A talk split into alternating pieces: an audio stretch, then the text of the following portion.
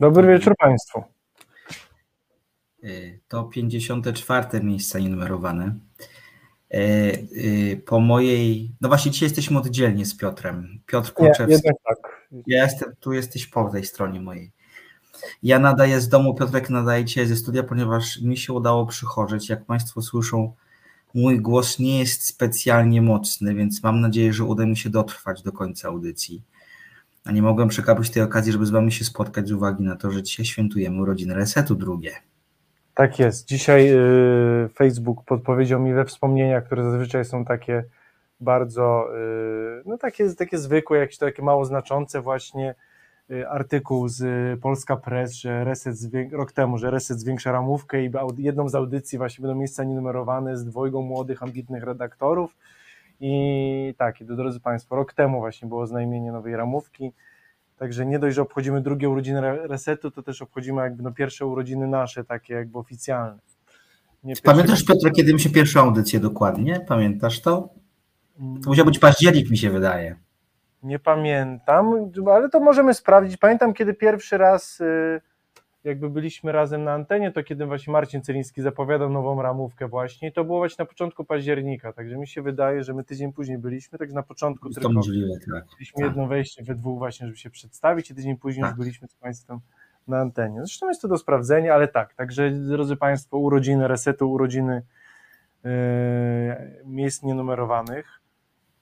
Dodajmy, że jesteśmy we trójkę, za starami Maciek Karnas dzisiaj. Tak jest. Tak jest, Maciek dzisiaj nas realizuje, także dziękujemy Maćkowi za realizację. Widzi, widzimy, że na czacie... Bez, jakichś ochlików, chociaż znając Maćka o 21.37 coś, jak, coś nam... Coś, coś wydarzy. Nam, coś się wydarzy. No ale my zawsze lubimy te takie drobne, małe, małe uszczypliwości, takie jakieś takie yy, chochliki, więc, więc, więc, więc jak najbardziej wszystko jest, wszystko jest w porządku. Szept teatralny, tak, albo Maciek mówi taki, rzeczywiście taki barowy głos, taki bluesowy, więc... Tak. To prawda. Nie jest łatwo, ale będę próbować. Za wszystkie odgłosy, które mogą nie być przyjemne, typu kaszel, bardzo Państwa z góry przepraszam. On się niestety dzisiaj może zdarzyć. Tak jest. Charlie Bell już się typową polską zawiścią, że tak. poszalało w ciepłym kraju. To teraz dokładnie, dokładnie. Wcale to no nie stąd ten katarek i kaszelek. Więc musisz teraz w Polsce trochę cierpieć, bo wiadomo, no, że dokładnie tak. i bez cierpienia nie ma nie ma nic wartości ani sensu. Dokładnie tak. Widzimy, że na czacie Państwo już odznaczają swoją obecność. Pan Marian Ludiwinia, Jola M., Charlie Bell wspomniany przez Piotra, pan Piotr Tycharski, pani Małgorzata i Czesław z Vancouver. Witamy Państwa bardzo serdecznie. tak, to, że u Państwa Lisieckich jest samo południe, to mi się wydaje, że ta audycja w południe też idealnie, że nie jest to weekend, więc jakby jest środek tygodnia, ale jeszcze mi się wydaje, że nasza audycja w takie właśnie sobotnie południe też miała, miałaby sens. Także... Oj, to prawda.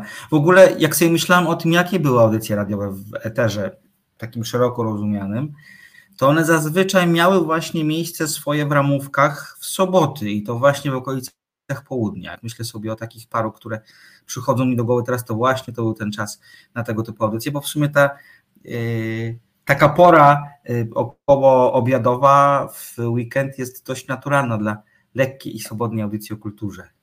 Chociaż z drugiej strony 21 w środę to jest właśnie raczej taka pora, kiedy do kina się chodzi właśnie, więc jakby my nie jesteśmy jakby w tej porze, w której się rozmawia o kinie, ale w której się ogląda, chodzi do kina, czy ogląda właśnie, odpala się te serwisy streamingowe i właśnie po ciężkim dniu pracy chce się coś miłego włączyć, także taka pora wieczorna też jak najbardziej, najbardziej pasuje. Drodzy Państwo, dzisiaj z Maćkiem y, po, no porozmawiamy z Państwem przede wszystkim o tym, o tym, jak, jak wasz program się podoba, jakie macie z nim wspomnienia, y, co, co wam się podoba, a co chcielibyście, żeby było, czego było więcej, czego mniej. Pani Ludwinia, o, nasi słuchacze jak zwykle są niezastąpieni. Pierwsza audycja była 21 października 2021 roku. No to już mamy rocznicę już za sobą. Jak typowy mąż już... Ja Piotrze zaprotestuję. Moim zdaniem nie, chociaż kurczę, bo to moje urodziny są 21 października. Teraz pytanie, czy faktycznie moje urodziny była audycja pierwsza? Nie wiem. To by było coś. To nie dość, że zapomniałem o rocznicy, zapomniałem o twoich urodzinach, widzisz, to podwójny, Yy, Piotrze, przypomnę Ci, że byłeś na mojej imprezie urodzinowej. Ale ja mówię 21, ja wiem, no jakby w sensie tego 21 roku. Też byłem? Też byłem. Masz rację. Też byłeś, oczywiście, że Nie byłeś. Byłeś pierwszym gościem, bo wszedłeś ze mną. Byliśmy w kinie przed.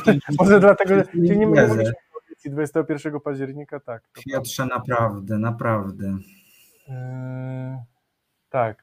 Zwyczaje się zmieniły, teraz się słucha w oporze ko- kolacyjnej. Tak, to prawda. Ale zresztą pamiętam, taka była chyba yy, Kinomaniak był? Chyba taka audycja właśnie była o kinie. Na TV4, tak, takim stacji TV4, telewizyjnej. Jak? Tak. Nie pamiętam- Ja na przykład z magazynów filmowych strasznie lubiłem ten magazyn, który e, prowadził, prowadzili w telewizji polskiej w programie pierwszym latach 90. Karolina Korwin-Piotrowska i nieodżałowany e, Marcin Pawłowski. E, To było filmidło. I to był taki program przygotowany z polotem, z wielką, e, z wielką, z wielkim poczuciem humoru. Widać było, że to młodzi ludzie, którzy wtedy to byli młodzi ludzie, którzy się bardzo, bardzo cieszyli z tego, że mogą opowiadać o filmach w telewizji. Ja trochę chłonąłem przez ten program e, jakąś wiedzę o kinie na samym początku, szczególnie, że no, ja byłem trochę za młody wtedy na Perły z Lamusa na przykład. E, A widzisz, ja Peru za starym- się oglądałem, często mnie nudziły, ale to był właśnie sposób na weekendową właśnie jakby przedpołudnie, kiedy zacząłem u dziadków i, i naturalnie dziadkowie właśnie odpalali Perły z Lamusa i czasem ten film oczywiście był nudnawy, niezrozumiały, ale z samej chęci antycypacji, No tak. uczestnictwa i razem z dziadkami oglądania, więc więc jakby Perły z Lamusa był dla mnie pierwszym takim właśnie pierwszym programem. Ja zresztą sam wiesz, bardzo lubię listy, więc dla mnie właśnie w TV4 właśnie ta audycja Kinomaniak i to było, jednak te rankingi dla mnie były takie, które w górę Tak. jakby y, box office'y i który Tak. film jest hitem, a który nie spełnia oczekiwań, dla mnie to jednak to jednak było. Wtedy, szczególnie, że wtedy no nie bardzo mieliśmy też jakby gdzie to sprawdzać, tak, jakby to były takie czasy, prawda. że, że, że pamiętam, że godziny seansu sprawdzało się w gazetach po prostu.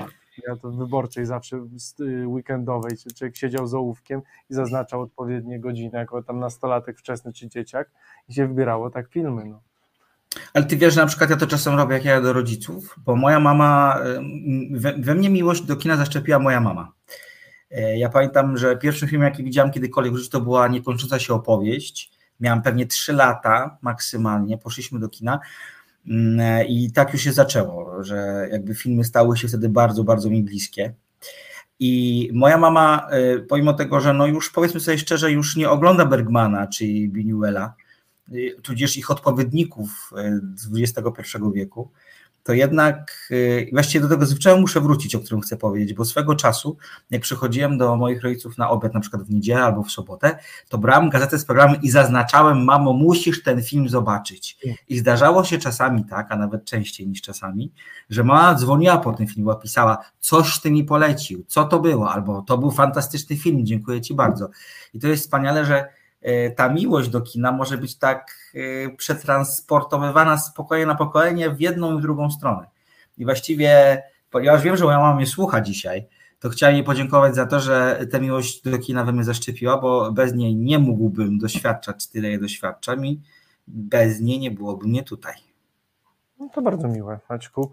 Yy, tak, no O, zobacz, przepraszam, że ci przerwę, Piotrze. Pan Andrzej napisał, że o kinie zaczął dowiadywać się w najdłuższym cyklu telewizyjnym pana Janickiego w Starym Kinie. Tak, ja pamiętam w Starym Kinie, pamiętam czołówkę w Starym Kinie. Nie wiem, czy ty, Piotrze, pamiętasz to.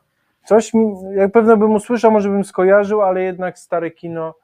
Yy, ale coś kojarzy, tak. Mi się troszkę, troszkę jakby się, się kołacze. Ale jakby nie mogę sobie przypomnieć, ale jakbym usłyszał, na pewno bym skojarzył. W Ludwinia. Niedziela, to, to była pani Andrzeju niedziela, prawda? Jakoś tak o 14 ten cykl był, 13, Tak. 14. Jakoś tak to było chyba. Tak, chyba kojarzy tą wejściówkę, naprawdę. Także. Tak, ona była taka Yy, dość... Ludwinia dość prostuje, że pierwsza audycja była 20 października. Też mi się tak wydaje. Ludwinio, dziękujemy bardzo za sprostowanie, bo to nie były moje urodziny, to było w okolicach moich urodzin. Piotrze, ale poczekaj, wiesz co, jeszcze mam, mam, jeszcze mam jeden pomysł, bo ja się pochwaliłem, kiedy byłem po raz pierwszy w kinie i o, poprosiłbym Cię o to samo, natomiast ponieważ dzisiaj taka audycja jest wspominkowo-rodzinowa trochę bym powiedział, to zapraszam Państwa bardzo gorąco do dzielenia się swoimi y, przemyśleniami, wspomnieniami z kina, z pierwszych seansów, e, z jakichś pierwszych mocnych doznań filmowych, chętnie o nich poczytamy, chętnie o nich porozmawiamy, bo wydaje mi się, że dzisiaj to jest taki czas, kiedy możemy być bardziej e, mniej recenzentcy, a bardziej tacy, y, powiedzmy sobie, kumpelscy, tak bym to nazwał. Tak, jak najbardziej, drodzy Państwo, bo kino przede wszystkim to te emocje, więc dzielcie się ze swoimi wspomnieniami, emocjami, bo, bo tak jak doskonale wiecie i się już jakby ugruntowało tutaj, my nie jesteśmy jakby y, znawcami kina, ani mm, tylko zwykłymi kinomakami, też jakby z Wami lubimy się tą wiedzą dzielić. Przede wszystkim ta wiedza to jest jakby nie jest wiedza teoretyczna, tylko przede wszystkim emocje które filmy na, w nas wzbudzają i nam dają, więc jak najbardziej dzielcie się z nami swoimi wspomnieniami, wrażeniami, tak jak Maciek powiedział. Y, pierwszym filmem, na którym ja byłem, oczywiście nie pamiętam aż tak mocno, bo na pewno to był jakiś, pamiętam, że z dziadkiem jeszcze chodziłem na jakieś takie kinowe teleranki. No tak, bo to w Warszawie takie rzeczy były. Przy tak. Okopowej, pamiętam przy Kercelaku było takie kino, Wspaniale. nie ma, ale tam chodziliśmy, pamiętam właśnie do, do Feminy i do tego drugiego kina właśnie takie na, na bajki, że tak, niedzielne, ale pierwszy film, który pamiętam, yy, który na mnie zrobił mega wrażenie, no to jako dziecko byłem, i to pamiętam, byłem na Parku Jurajskim. O. No to, bo to był rok 94 czy 5? Trze- miał premierę w trzecim, miał premierę w trzecim trzeci. No to u nas mógł być czwarty, czy jakby mi się wydaje, no także miałem 10 lat, także to pamiętam, że no to było coś, co, co, co wzbudziło we mnie no niesamowite takie wrażenia. Później zakochałem się w dinozaurach, jako właśnie ośmiolatek, tam dziewięciolatek dinozaury stały się moją pasją, znałem wszystkie tam nazwy dinozaurów, zbierałem, że było takie pismo chyba moje dinozaury, czy dinozaury i tam Y, Moje dinozaury. Było takie, pamiętaj, w środku była taka rozkładówka, którą zakładać okulary 3D, pamiętasz, takie jedno oko zielone, drugie czerwone tak, tak. i tam jedna rozkładówka była takim z dinozaurem 3D, to pamiętam. I to ten film na mnie wpłynął aż tak mocno, że właśnie, że moim hobby na najbliższe kilka lat yy, stały się dinozaury, także to, to rzeczywiście jakby ten film yy, to było coś, co zresztą muszę Ci powiedzieć, dzisiaj już w wieku około 40 lat trafiłem na Y, zresztą na grę, bo ja też jestem jakby jestem graczem, więc jakby ostatnio na PlayStation zakupiłem właśnie grę Park Jurajski, w której buduje się własną gra polega na tym, że buduje się własne właśnie siedlisko dinozaurów w park rozrywki i wkręciłem się miłosiernie po prostu, bo ta muzyka jest ta sama, ten anturaż, kolory, jakby te budynki, więc jakby ja już weszłem w to pełnym sobą i, i buduję jakby tą Isla, Isla Norna chyba, czy Isla już któraś ta Isla, bo tam tych Isla, tych okay. wysp było niedaleko Costa, także tak, dla mnie to był Park Jurajski, to pamiętam najmocniej. Oczywiście drugi film, który później pamiętam mocno, to był Król Lew, no to oczywiście to był o, tak. klasą, no to wtedy też ja chyba miałem 8 czy 9 lat, no to, to rzeczywiście... To, to 94 ten... rok był pewnie. No to też, no to tak, no to 10 lat, no to to mówię, to jest coś, co, co pamiętam, na mnie zrobiło mega wrażenie, i też następne, najbliższe kilka następnych lat z moim bratem y, wszystkie piosenki znaliśmy na pamięć i bardzo często były recitale właśnie piosenek z Króla Lwa. Co ciekawe, wiele filmów Disneya nie zrobiło na mnie takiego wrażenia. Król Lew ewidentnie zapadł mi na lata, na lata w pamięć, więc, y, więc tak, to są moje dwa filmy, które w latach młodzieńczych były takimi moimi pierwszymi. Wspaniale. Ale zobacz, słuchacze też się dzielą swoimi, swoimi przemyśleniami. Zamknijmy temat starego kina najpierw, tego cyklu w starym kinie. Pan Andrzej doprecyzował, że czołówka w starym kinie to taka nieco prymitywna kreskówka tak, z elegantnym... Ktoś zdejmuje ten cylinder, coś pamiętam. Tak, tak, tak, dokładnie tak. A wtedy taka muzyczka na pienie, faktycznie to się wszystko działo. Panie Andrzeju, dziękujemy za doprecyzowanie. Pan Andrzej też wskazał, że z babcią chodził przez jeden sezon letni w niedzielne popołudnia na seanse z filmami polskimi okresu międzywojennego. Bodo, Żabczyński, Ćwiklińska, Ordonówna, Dymszafijewski i wielu, wielu innych. Y, y, pan Andrzej wywołał takie jedno z moich ciekawszych wspomnień filmowych, y, bo prawda mówimy o jednym z pierwszych filmów powojennych, nie przedwojennych, ale pamiętam jak ja miałem może z 20 lat i telewizja polska puściła Skarb, fantastyczną komedię z Danutą Szaflarską, E, jakąś taką zanurzoną w takiej postwojennej rzeczywistości, e, w zrujnowanej Warszawie, grupa przyjaciół, grupa znajomych dowiaduje się, że być może gdzieś jest ukryty skarb i go szukają. Ten film na mnie wywołał wielkie wrażenie, dlatego że ja sobie pomyślałem, że przed tym sensem, że to będzie taka jakaś ramotka taka, taka no wiadomo co to, film 48 roku, co to może być. No, okazało się, że to jest zupełnie, zupełnie fantastyczna rzecz, bardzo zabawny film, przepięknie oczywiście zagrany z cudowną taką nazwą nonszalancją, tak bym to określił, jaka cechowała, czy właściwie emfazą, jaka cechowała aktorów z tamtego, z tamtego okresu. I to jest taki film, który jest niezwykle, niezwykle mi bliski. Ja bym chętnie go drugi raz zobaczył, bo wydaje mi się, że to jest naprawdę bardzo dobry początek dla polskiego kina powojennego. I w sumie trochę żałuję, że z kolei nie mam odrobionych lekcji, jeżeli chodzi o to takie kino przedwojenne. Tak, to rzeczywiście to jest taki skarb, który, który, który jest troszkę zapomniany i troszkę traktujemy go po macoszemu. E, pani Ludwina pisze, że pierwszy raz w kinie byłam w Indonezji na filmie Ewa chce spać 66 roku. No jeśli rzeczywiście, no to, to rzeczywiście historia niesamowita. To prawda. No rzeczywiście, to, to jest coś. Kolejny film opowiadał o starożytności, ale do dzisiaj go nie zidentyfikowałam. To ale to ja bym... Tak, ale to proszę powiedzieć, jak to się stało, że Ewa chce spać była grana w Indonezji. Jak to, czy to był jakiś taki obieg, y, że tak powiem, zamknięty, czy też obieg absolutnie, absolutnie handlowy? Chętnie, chętnie słuchamy więcej na ten temat, to jest fantastyczna historia. Tak, ale jeszcze też Charlie Bird pisze, za moich czasów to się na targ po kasety z filmami latała, do kina człowiek szedł. Tak, ja pamiętam oczywiście, no to prawda, tutaj się z Charliem zgodzę, oczywiście pewnie jest, troszkę jestem młodszy z tego, co kojarzy, pewnie nie wiem na ile, ale to zostawmy. Ale tak, rzeczywiście kino było wydarzeniem, bo podstawowym, w latach 90. podstawowym źródłem oglądanych filmów, no były kasety z wypożyczalni wideo, no kino jednak było, było wydarzeniem, jakby no tak nawet nie tyle codziennością, ale podstawą weekendową właśnie, no były filmy wypożyczane z, z, z wypożyczalni wideo rzeczywiście, więc e, pan Andrzej sugeruje może Faraon. To jest film dopiero. Pan Andrzej tu tak zwykle w punkt. Rzeczywiście to jest film, który też się nie zestarzał i spokojnie można go do dziś oglądać. E, ja pamiętam, mhm. ja dzisiaj niestety nie mam, kurczę, nie mam ze sobą sprzętu elektronicznego, ale jak Państwo mi pozwolą, pamiętam, że a propos takich starych filmów, E, jakiś czas temu właśnie jeszcze z moją babcią, którą też czasem lubiłem oglądać filmy, oglądałem film Hitchcocka. To jeszcze był y, film Hitchcocka, kiedy jeszcze, jeszcze tworzył filmy w Anglii. To był jeden jego z pierwszych filmów o, o terroryście, który miał wysadzić bombę na, na dworcu kolejowym. Mm -hmm. Jakbyś Maćku mógł sprawdzić, co to Jasne, jest. sprawdzam, bo ja nie pamiętam takiego filmu. I pamiętam, że ten film zrobił dla mnie niesamowite wrażenie, mimo że on właśnie miał, no mówię, no 10 lat grubo, bo, bo to mi się wydaje, że był film z lat 50. A kiedy ty go widziałeś? Tak, widziałem gdzieś na Alekino jakoś parę lat temu po prostu. Okay. I, i, był, okay. I zrobił na mnie niesamowite wrażenie, bo trzymał cały czas w napięciu. Suspens był porównywalny z dzisiejszym kinem akcji. Aktorsko, oczywiście troszkę to trąciło myszką, ale emocje były w sensie realizacyjnie, to jakby inne troszkę narzędzia jakby przekazu, ale jakby trzymało to w napięciu i pamiętam, że aktorsko było to niesamowite. Okej. Okay. I też to właśnie było takie właśnie, że ja troszkę tak się usiąść, żeby babci zrobić przyjemność, że stare kino, że ja troszkę ona będzie jakby w latach swojej młodości, a ja będę patrzył na to trochę z góry, a było całkowicie inaczej. Także rzeczywiście, rzeczywiście dobre kino trzyma w napięciu i, i rzeczywiście się nie, się, się nie starzeje. Ja sprawdzę szybko ten film jeszcze może. To, to sprawdzaj, a ja e, nawiążę do tej, bo nie mogę tak znaleźć szybko, wiesz? Uh-huh. Nawiążę do tej, mm, tych wspomnień Charlie'ego Belta, jeżeli chodzi o mm, kasety z filmami i VHS-y.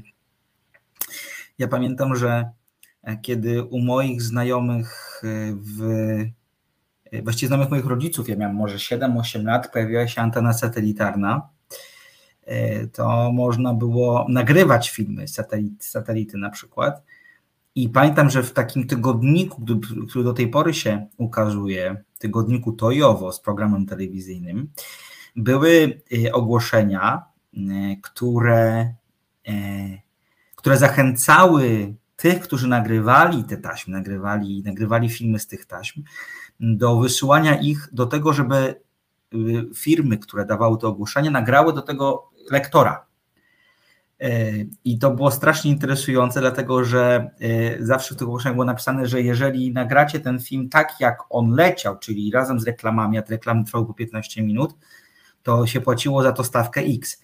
Ale jeżeli ktoś sobie życzył e, usunąć reklamy, ich nie nagrać, to była to stawka X plus 30%, bo y, zakładam, że ten jakby tłoczenie tego dubbingu, właściwie lektora, nie dubbingu, tylko lektora, szło pewnie też z jakiejś taśmy i był to dodatkowy problem dla tej firmy, która to, która to yy, yy, która cały ten precedens organizowała. Natomiast ja też pamiętam, że miałem yy, w moim małym mieście wypożyczalni kaset wideo, miałem yy, kartę założoną i wypożyczałem filmy na potęgę, jak byłem małym chłopcem. Tak około 11-12-letnim. Oczywiście większość tych filmów, które chciałem zobaczyć, nie była dla mnie dostępna no bo były to filmy często albo nazwijmy to erotyzujące, albo filmy bardzo takie krwawe i drapieżcze, w związku z czym najczęściej były to pewnie jakieś tandetne komedie, ale to, był, to było wspaniałe uczucie móc mieć i w ten sposób otwarte okno na świat, e, na to, co działo się na tym mitycznym zachodzie, to był taki, że sparafrazuję słowa reklamy, powiew świeżości trochę. I to jest fantastyczne, absolutnie fantastyczne emocje, które, mm, które towarzyszyły odkrywaniu tych filmów. A jednocześnie to, że pojawiła się kablówka w naszym domu i dostęp do różnych kanałów telewizyjnych też powodował, że te filmy były bliżej niż wcześniej. Znalazłem ten film, to jest film y, po polsku nazywa się Tajny Agent, a po angielsku Sabotaż. Jest to film z 1936 roku. Okej. Okay.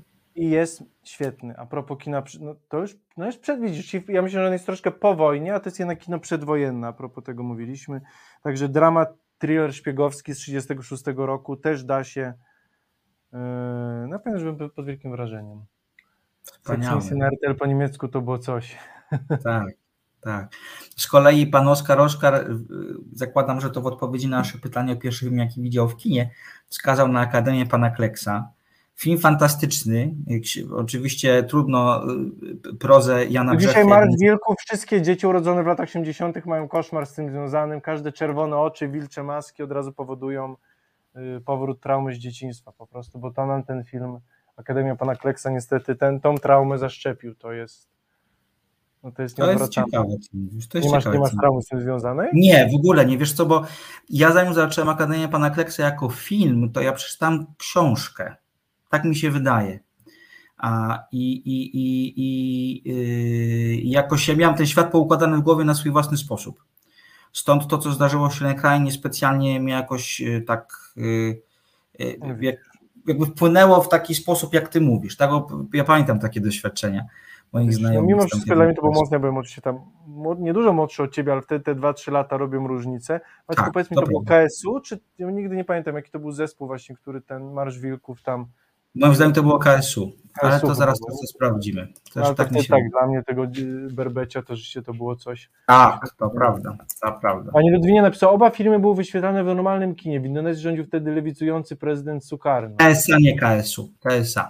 TSA. No właśnie mi się zawsze one mylą, wiem, że to jest y, okropne, że takie rzeczy mi się mylą, ale niestety, niestety tak jest. Y, no to ciekawa historia, rzeczywiście niesamowicie Ludwinia to nam opisała. To bardzo ciekawe, bardzo ciekawe.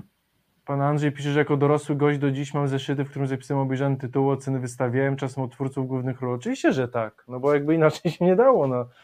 Yy, drodzy Państwo, i rzeczywiście wtedy jakby no, ten marketing szeptany był podstawową formą, którą się polecało filmy, czy pożyczanie kaset właśnie, jakby no to, tak.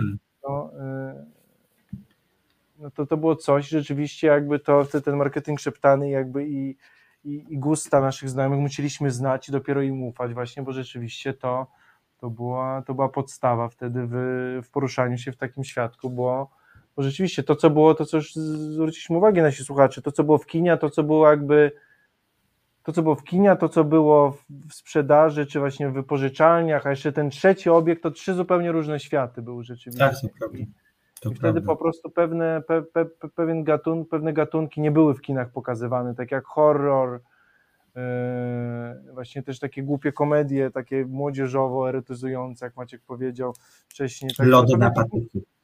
Tak jest. Pewnych po prostu filmów nie było w kinach, więc jakby rzeczywiście tak. można było zdobyć tylko z drugiej czy z trzeciej nawet ręki. Yy, tak samo seriale, czasem dla dzieci pewne bajki. Pamiętam, mój tata właśnie też nam jakoś, nie tylko jakieś Hanna Barbery sprowadzane z Niemiec czy ze Szwecji, y, których nawet właśnie też jakby ciężko było zdobyć, więc rzeczywiście te y, no to wymagało, jak oczywiście jak lata 90. wymagały głowy na karku i jakiejś takiej polskiej przedsiębiorczości. No ale tym bardziej te kino docenialiśmy. Chociaż mi się wydaje, że dzisiejszy widz też kino docenia, pokazują to te wielkie blockbustery, które dalej potrafią z, zgromadzić jakby wielkiego, jakby milionowego wręcz widza. Więc mi się wydaje, że to akurat jakby tutaj kino jako świątynia się jeszcze trzyma. Eee... No to prawda. Mi się wydaje, że pan Andrzej to bardzo dobrze napisał. Też jak się ostatnio ze znajomą o tym rozmawiałem, który właśnie narzekał bardzo na ceny, na ceny usług streamingowych i ja no, ponieważ jako ludzie oczywiście mam krótką pamięć, zasugerowałem, żeby przypomniał sobie, ile kosztował wtedy wypożyczenie filmu. Tak. No, już, no już wymówmy tego, że nie mówmy, ale w latach 2000 wczesnych, czyli wypożyczenie filmu na DVD kosztowało na wtedy, weekend. Na weekend. Tak, bo ceny na, week, na ceny na weekend były inne niż w tygodniu, pamiętam. Wy, wypożyczenie filmu w miarę nowego na weekend na DVD kosztowało paręnaście złotych wtedy, co dzisiaj pewno tak. byłoby jakieś około 30, więc tak. płacenie za tego Netflixa 40 zł miesięcznie wcale nie jest tak wygórowane. My troszkę jesteśmy rozpieszczeni przez to trochę.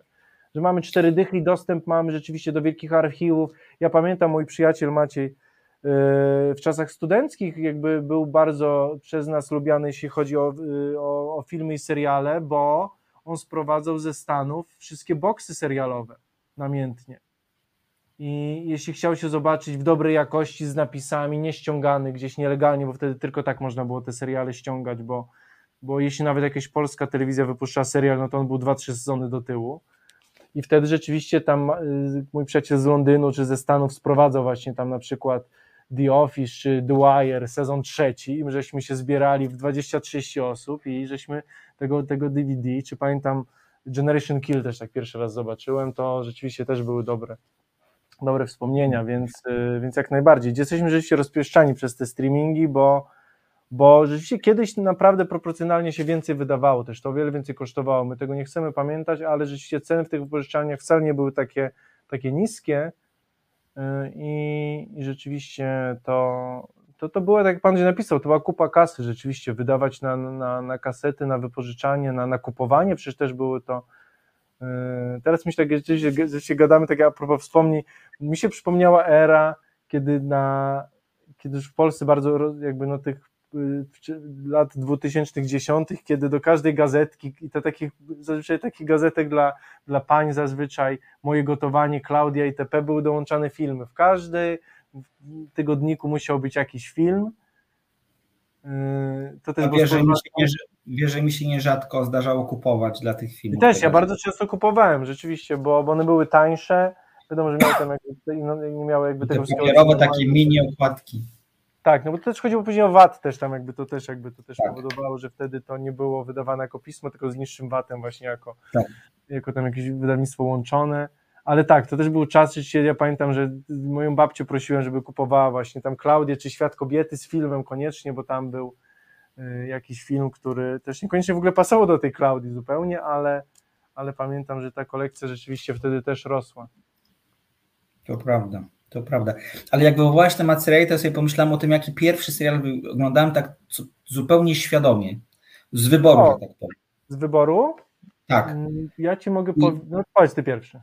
To ja powiem pierwszy, bo Wiadomo, tam dynastię oglądali wszyscy, to wiadomo, bo to tam 15 minut no, To jest moje wspomnienie, nie pamiętam dynastii, ale pamiętam wejściówkę, że było to cholernie tak, ważne, bo tak. cała rodzina siadała i oglądaliśmy. Tak, to było. Pamiętam, jak moja mama rzeczona wcześniej pojechała, y, była nauczycielką i pojechała na tak zwany OCHAP, czyli Ochotniczy Hufiec Pracy do Czechosłowacji zbierać cebule i ziemniaki. Pozdrawiam mamo cię znowu. E, to pamiętam, że pisałam, mama była gdzieś 5-6 tygodni w tej Czechosłowacji, ja pisałam do niej ciągle listy i napisałem, jest taki list, który zachował się w archiwach rodzinnych, gdzie ja piszę wielkimi literami, mamo Blake oślepł. Tam były jakieś takie sytuacje, była, no, jakiś wybuch. Ale, ale taki... Mhm. Tak, ale taki pierwszy świadomy sobie, jaki miałem, to byli przyjaciele, ale uwaga, na przyjaciele na Plusie niekodowanym z dubbingiem. Tak I na przykład Rosa podkładał Jerzy Grabarczyk, który w tej chwili jest, yy, przepraszam, Andrzej Grabarczyk, no właśnie, który jest Jerzym z klanu. I dopiero po paru latach ja poznałem właściwe, tak to nazwijmy, głosy aktorów, którzy grali w Przyjaciołach i to był dla mnie kompletny, brzydko mówiąc, mindfuck. To znaczy, ja byłem tak przyzwyczajony do tych polskich, y, polskiego dubbingu, że odkrycie prawdziwych głosów aktorów było dla mnie no, bardzo dziwnym przeżyciem, takim naturalnym, bo te właśnie ich właściwe głosy wydawały mi się po prostu nienaturalne. No widzisz.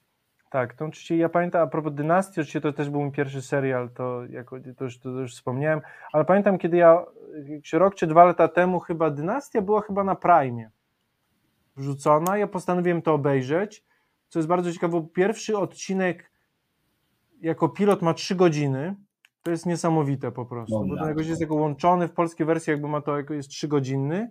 I pamiętam, też trochę moja mama ze mną obejrzała i wtedy powiedziała, że ten serial na początku tych lat 90. to rzeczywiście była rewolucja, bo to pokazało ten, ten oczywiście wtedy sztuczny, ale ten blicht zachodu i my wtedy rzeczywiście to było otwarcie się niesamowite, to było coś, co po prostu się jakby, to dopiero rozwalało takie mentalne mury ludzi i, tak. i to była rzeczywiście wtedy rewolucja.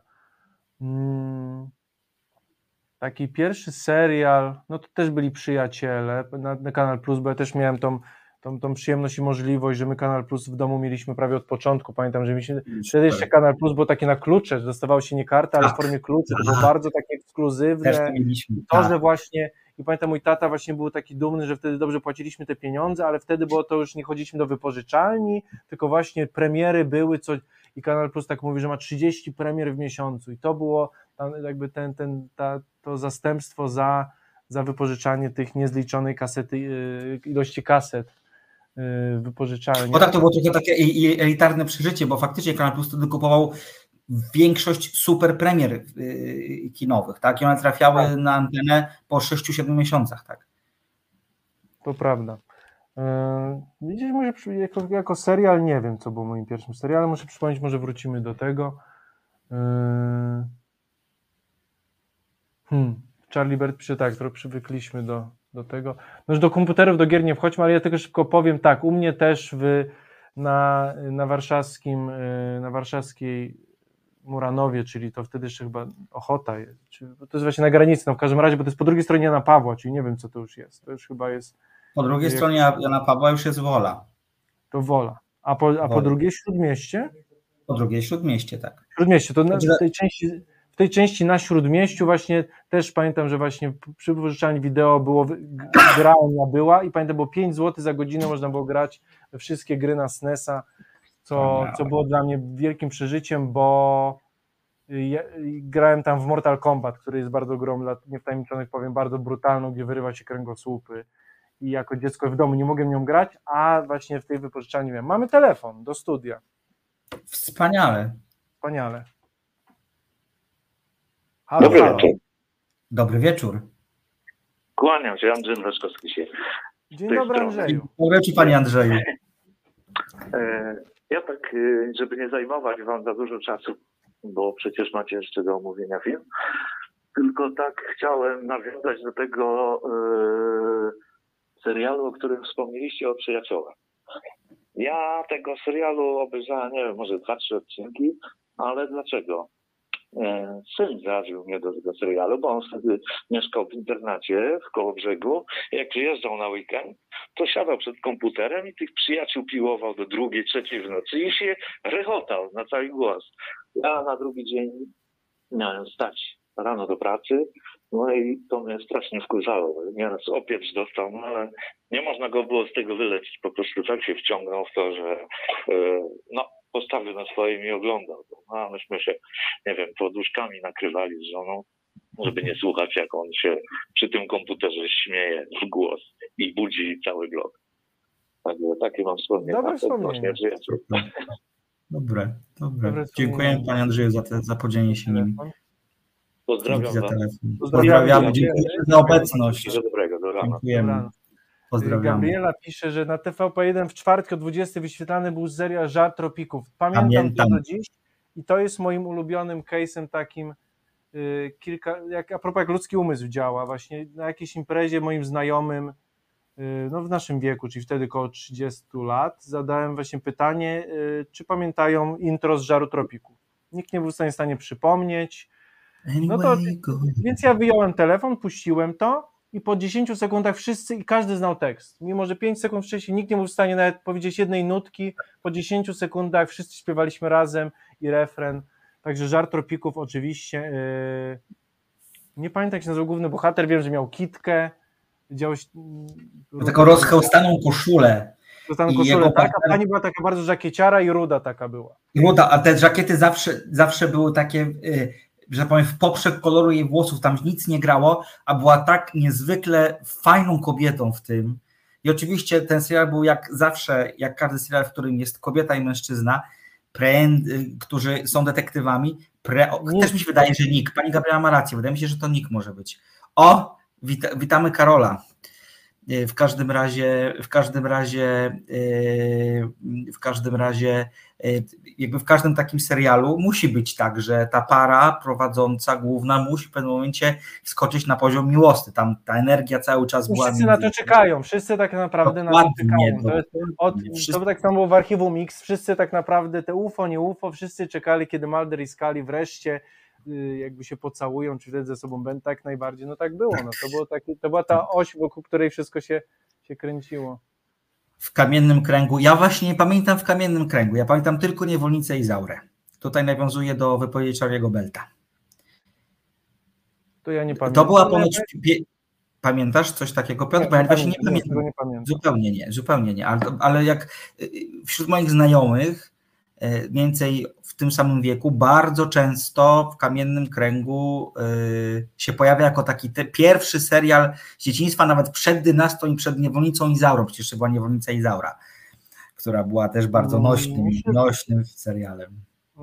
Ja pam- a propos takiego serialu, to ja pamiętam jak przez mgłę, ale to był serial jeszcze przed modą na sukces yy, pokolenia.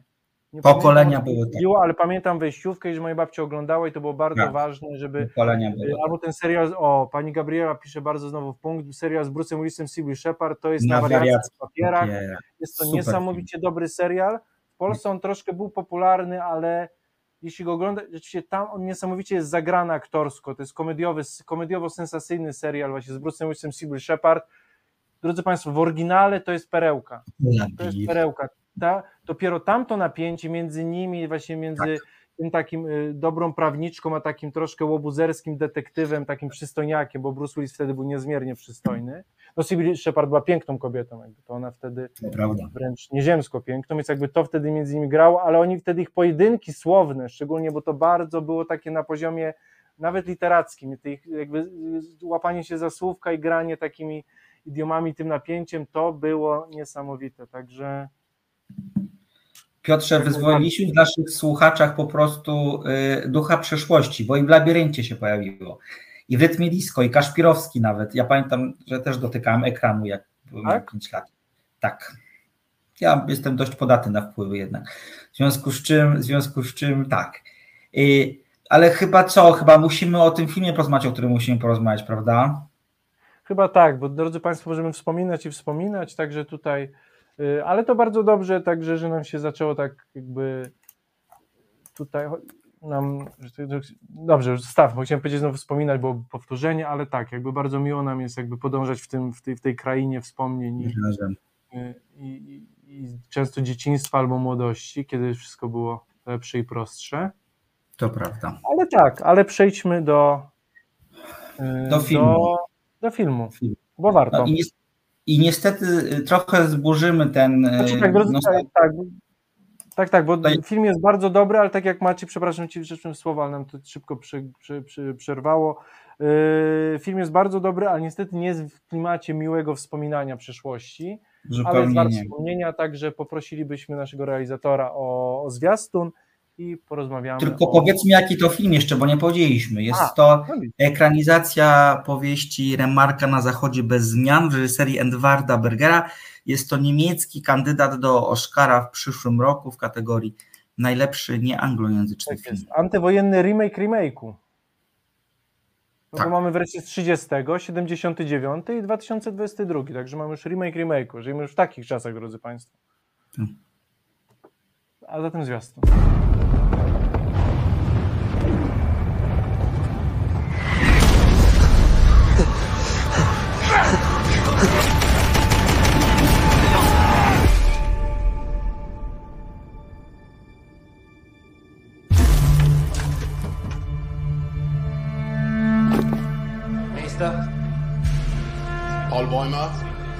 möchten wir nicht loslegen.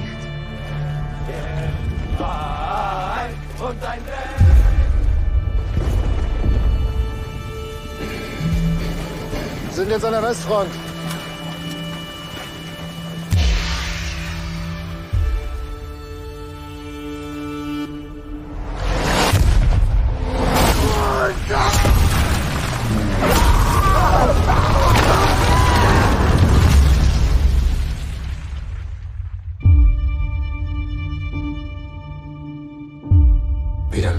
50.000 Tote allein in den letzten Wochen. Es ist vorbei.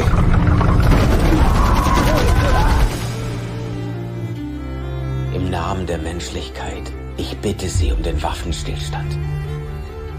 Sie haben 72 heures pour unsere nos conditions. Ich werde nicht kapitulieren. Meine Mutter wollte nicht, dass ich in den Krieg ziehe. Ich wollte ihnen zeigen, dass ich das kann. Ach, Paul. Ja, wenn wir nach Hause kommen.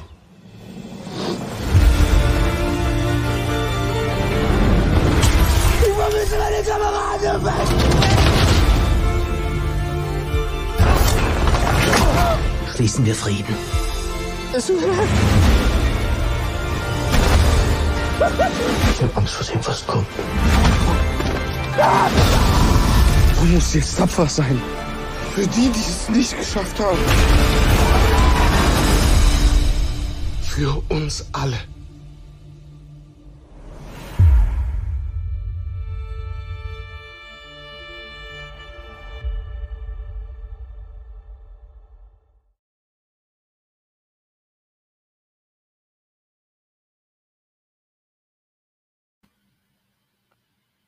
Tak, drodzy Państwo. tak.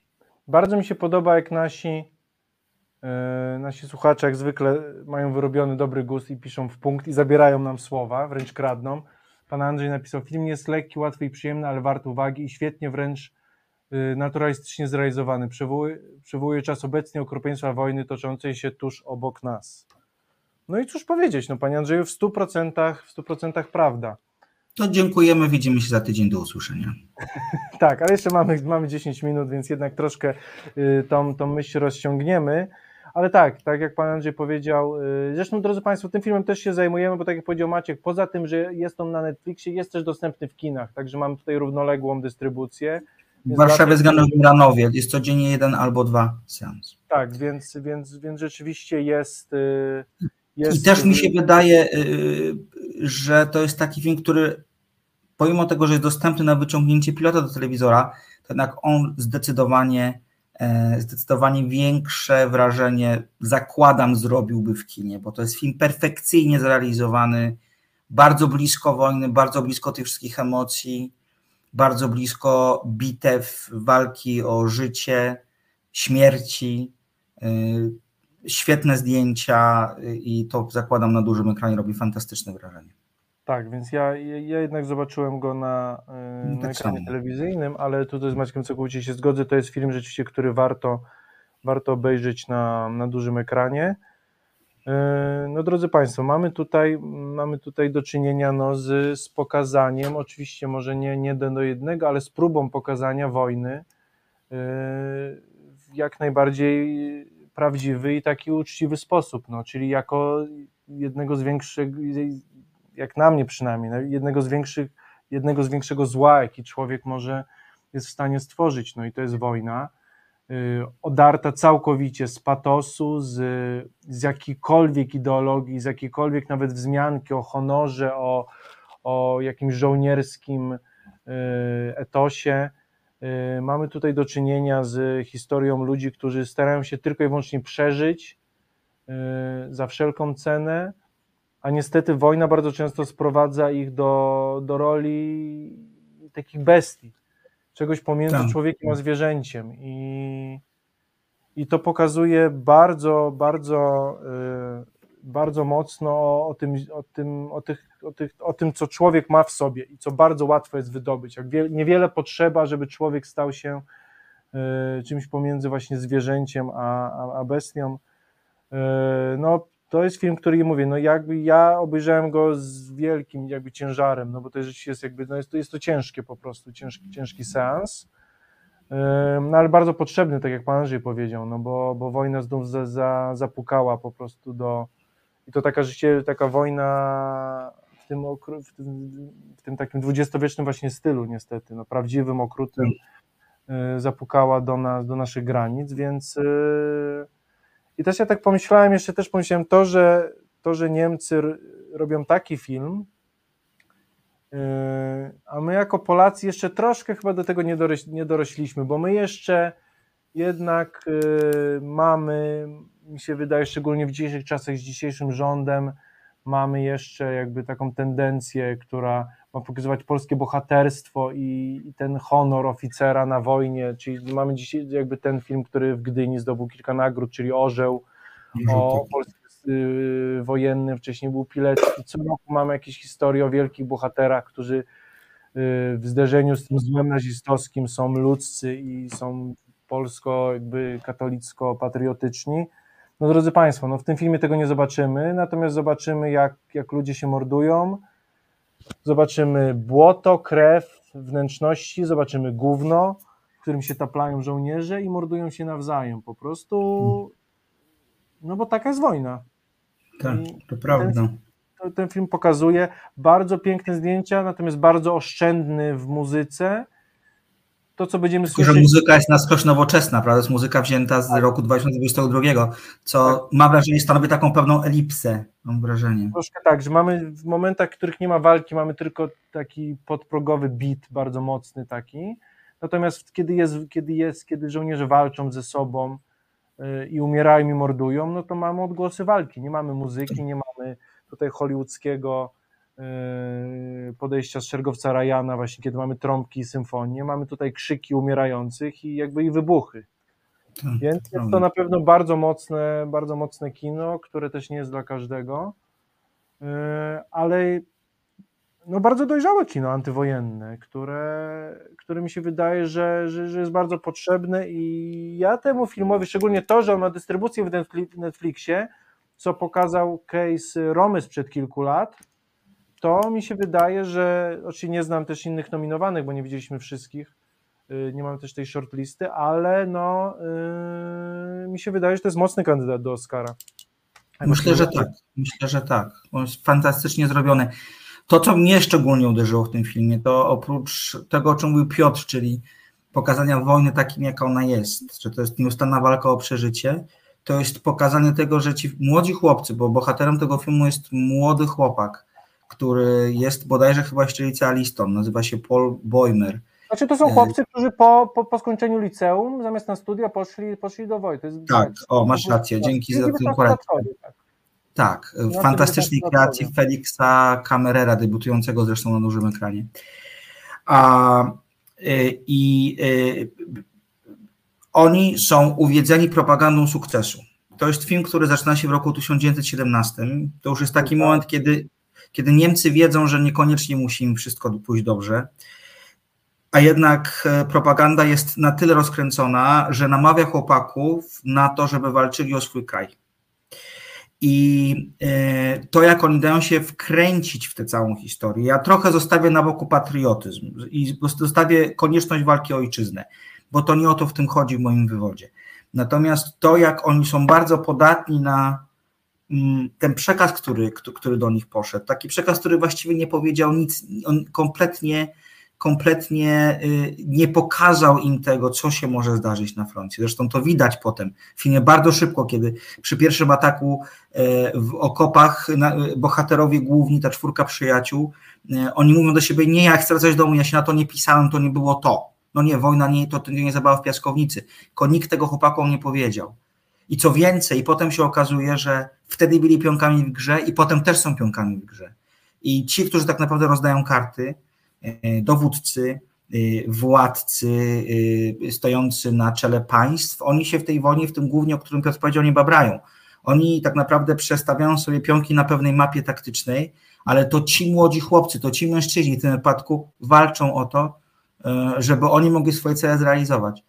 I czasami, co ten film też pokazuje, nie chcemy za bardzo spoilerować, szczególnie, jeżeli Państwo powieści nie czytali, Natomiast e, co ten film pokazuje, e, czasami jest to taka szaleńcza wręcz dążność do, do osiągnięcia celu, czy do osiągnięcia tego punktu, który, e, który dowódca chce osiągnąć za wszelką cenę. I to jest w tym filmie niezwykle porażające. Tak. Że młodzi chłopak, że, że, że, że, młodzi mężczyźni są wkręceni w jakieś koło historii zupełnie jakby nie to, że przypadkowo, może przypadkowo trochę, ale totalnie beznamiętnie i zupełnie bezrefleksyjnie po prostu tracą życie w imię rozgrywki, która kompletnie ich tak naprawdę nie dotyczy. I tak. to brzmi, to co mówię, bardzo patetycznie i to brzmi bardzo tak e, górnolotnie, ale to, co się Bergerowi udało w tym filmie, to jest to, że nie czuć tego w tym filmie. Czy to jest na tyle blisko człowieka, na tyle blisko doświadczeń, to jest na tyle mocne, że te podstawowe kwestie e, życia i śmierci są tu po prostu. I ja nie mam takiego poczucia, że ktoś tu przekracza jakąś granicę. To jest tak trochę realizowane w konwencji pewnego dokumentu, bym powiedział, nawet trochę przesadzam, że dokumentu, ale jakby tam nie ma komentarza żadnego od Ryżewskiego. Po prostu on obserwuje zainscenizowane, zainscenizowane przepraszam, wydarzenia, które po prostu każą się bohaterami zmierzyć z żywiołem, którego kompletnie nie rozumieją. Tak, tak jak to oczywiście to, nie pamiętam kto to mówił, albo to, już nie, nie powiem czy to był cytat, ale, albo nie był cytat, a wpadło mi to do głowy, ale tak pomyślałem, że no, na wojnie nie ma dobrej i zła, jest tylko jakby ta śmierć, śmierć i śmierć, nawet nie tak. życie i śmierć, tylko śmierć i śmierć i, i, i o tym jest ten film. Mm, to, co ten film też dobrze pokazuje, bo my, mi się wydaje, troszkę... Yy, Drugą wojnę mamy bardzo dobrze, mi się wydaje, przerobioną. Natomiast jeśli chodzi o pierwszą wojnę światową, mamy bardzo dużo mitów i traktujemy to bardzo jakąś taką wojnę jeszcze z tych starych czasów, kiedy wojna nie dotyczyła większości społeczeństwa, tylko bili się jakby żołnierze, a troszkę ludność cywilna była z boku. To właśnie była ta ostatnia wojna, jakaś taka, która przynajmniej u nas jeszcze jakoś, poza tym no ma te zmiany wojny, po której zyskaliśmy niepodległość, więc my ją traktujemy raczej pozytywnie. Natomiast rzeczywiście ten, ten front zachodni był, był przerażający tak jak mamy w filmie pokazane na koniec, zginęło 17 milionów ludzi, front przesunął się o paręset metrów, czyli przez 4 lata ludzie gnili w okopach, dosłownie gnili za życia, w walce o paręset metrów ziemi niczyjej. To nie, właśnie nie było zdobywanie tak. miast. To pokazuje też ten film bardzo dobrze, że to jak w II wojnie jesteśmy, przy, w pokazywaniu II wojny w kinie, jesteśmy przy, przy, przystosowani do tego, yy, że że wszystkie te, te misje, te filmy wojenne są po coś. Nasi żołnierze mają coś zdobyć, odzyskać. Tutaj ta wojna jest po nic po prostu. Są armie naprzeciwko siebie, które mają się tylko i wyłącznie mordować. Nie ma jakiegoś wyższego celu, takiego wyższego, nie mówię moralnie, ale takiego no, strategicznego celu. Przebicia się przez wroga, zdobycia miasta, obalenia jakiegoś rządu. Nie, tutaj mamy Y, tak jest i broń chemiczna, ta, która się pojawiła. Zresztą ta scena, w którym w tym filmie pojawiają się czołgi po raz pierwszy i miotacze ognia, to rzeczywiście jest sceną iście piekielną. To jest piekło po prostu. To jest piekło na tak. ziemi. Y, jedna jeszcze rzecz, y, którą chciałbym zaznaczyć, to ten film bardzo dobrze to pokazuje i bardzo dobrze, że on jest niemiecki i wszyscy ci, którzy tam zaproszeniem pierdzielą o tym, że Niemcy nie rozliczyli się z II wojną światową i mają przepraszać, to ten film bardzo dobrze to pokazuje, że bez pierwszej wojny światowej i tego, jak wtedy niemieccy żołnierze, którzy właśnie byli dużą siłą y, tworzącą y, partię nazistowską później, w latach 30., to upokorzenie, którego oni doznali, to co mówił Maciek, że oni szli na wojnę jako na przygodę, a wrócili z traumą i wrócili jako brak człowieka i upokorzeni też jako ludzie, jako naród, to było tym, dzięki przez co nazizm mógł się pojawić po prostu. I rzeczywiście to, y, to bardzo dobrze w tym filmie wybrzmiewa, kiedy ten naród zostaje pozbawiony tego sensu tak naprawdę. I on jest strasznie zagubiony i musi w czymś pokazać tą swoją frustrację, tą siłę i tą traumę musi przerobić. I no jak wiemy z historii, no niestety tą traumę przerobi jeszcze większą traumą. Ale ten film bardzo dobrze to pokazuje i my mi się wydaje w Polsce troszkę nie rozumiemy tego właśnie, mi się troszkę nam wydaje, oczywiście tak, tak gdybam teraz, ale mi się wydaje często, że trochę tak mam wrażenie, że opinii tak jak szerokiej mamy troszkę, że ten, że ten nazizm się pojawił tak trochę z niczego, tak? Jakby z takiej fanaberii, troszkę z chęci jakiegoś takiego. a tutaj to pokazuje, że to też jakby to też była reakcja na taką traumę jakby i ta trauma I wojny światowej tu jest bardzo jest mocno pokazana y, i, i to jest na pewno bardzo wartościowy film. To prawda. I ja tylko skonkluduję, Piotrze, bo musimy zbliżać się do brzegu. Y, to jest to, że ten film ma być przestrogą, a to jest przestroga, której po prostu nikt tak nie wysłucha. To tak jest tak, tylko moje wrażenie. To się powtarza i powtarza się z naszą granicą. No. I to tak, pokazuje, tak, ale tak, to jest bardzo piękny antywojenny film i mi się wydaje, że raczej na, na jeśli mamy jakiekolwiek puszczać filmy na, na lekcjach historii, to na pewno powinien być to ten film, a nie Szeregowiec Ryan, czy Kompania Braci, czy jakieś inne to prawda. filmy, tylko powinien być to ten film. Drodzy proszę, Państwo. Proszę koniecznie go zobaczyć na, na zachodzie bez zmian, dostępny na Netflixie oraz w kinach. Tak jest. Drodzy Państwo, ja na koniec, jak zawsze, A, no, właśnie.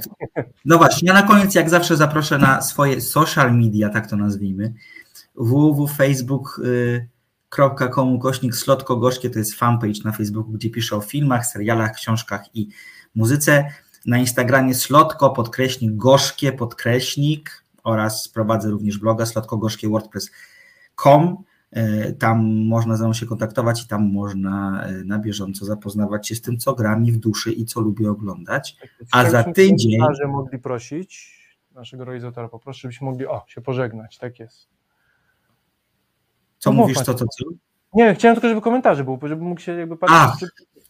Tutaj rozumiem, bo ja komentarze właśnie widzę, więc jakby jest, jest, jest tak, że ty tego nie widzisz. Za tydzień, proszę Państwa, mamy gościa i to jest wspaniała wiadomość. Tak bo naszym gościem będzie Łukasz Kowarski, reżyser filmu Lombard. To jest film dokumentalny, który e, zdobył nagrodę publiczności podczas ostatniego Millennium Dog Festival. Teraz zdobywa nagrodę w całej Europie, do kin wszedł w tamtym tygodniu. Jest to przepiękna, wzruszająca opowieść o największym Lombardzie w Europie, który mieści się na Górnym Śląsku. E, uciekło mi miasto, to jest chyba Zabrze w tej chwili. Nie, nie, Bytom. Bytom, że Bytom, masz rację. To Zabrze mi nie pasowało od samego początku, od Bytomiu. Mieści się w starym budynku Biedronki. Jest ogromny, jest po prostu tam jest wszystko do kupienia i ogniskuje się tam taka Polska, o której na co dzień zapominamy. Film, na którym ja płakałem i śmiałem się naprzemiennie. Porozmawiamy z Łukaszem na temat tego, skąd pomysł na ten film, dlaczego i, i po co. Tak jest, Proszę iść do kina, robić pracę domową, rzecz. Tak jest, świetny polski film, życie, który mi się wydaje, że no, tak jak no wiadomo, że filmy dokumentalne nie robią takiego mocnego wrażenia jak filmy fabularne, ale na pewno to będzie film, który jeszcze wiele na rynku filmowym zawojuje w tym roku na wszystkich nagrodach i festiwalach, także będzie nam bardzo miło Państwa ugościć, a Państwo zresztą wiecie, co, jak już macie zadanie domowe na przyszły tydzień, żebyście mogli razem z nami zadawać też pytanie twórcom, bo na, zawsze miło jest y, od Was pytania, jak przekazujemy, także film Lombard yy, i tak, i to na dzisiaj chyba tyle, bo już jest 22 wybiła. Tak, dziękujemy, Państwu za wspomnienia, dziękujemy za wspólny czas. Maćkowi dziękujemy za realizację, za chwilkę tłusty druk. Ja Piotrze dziękuję za tą wspaniałą audycję dzisiaj. Dobrze. Ja też dziękuję Ci i mi się wydaje, że teraz na jakiś czas możemy troszkę powspominać i luźnie z naszymi tak. słuchaczami po, pogadać, bo zawsze są to miłe, miłe audycje i ja zawsze wychodzę z nich z, z jakby z sercem, które jest lżejsze na pewno o, o przynajmniej te 8 gram. To było 8 Dokładnie. gram? Tak. Dobrze 8 gram. 21 gram. 21 gram.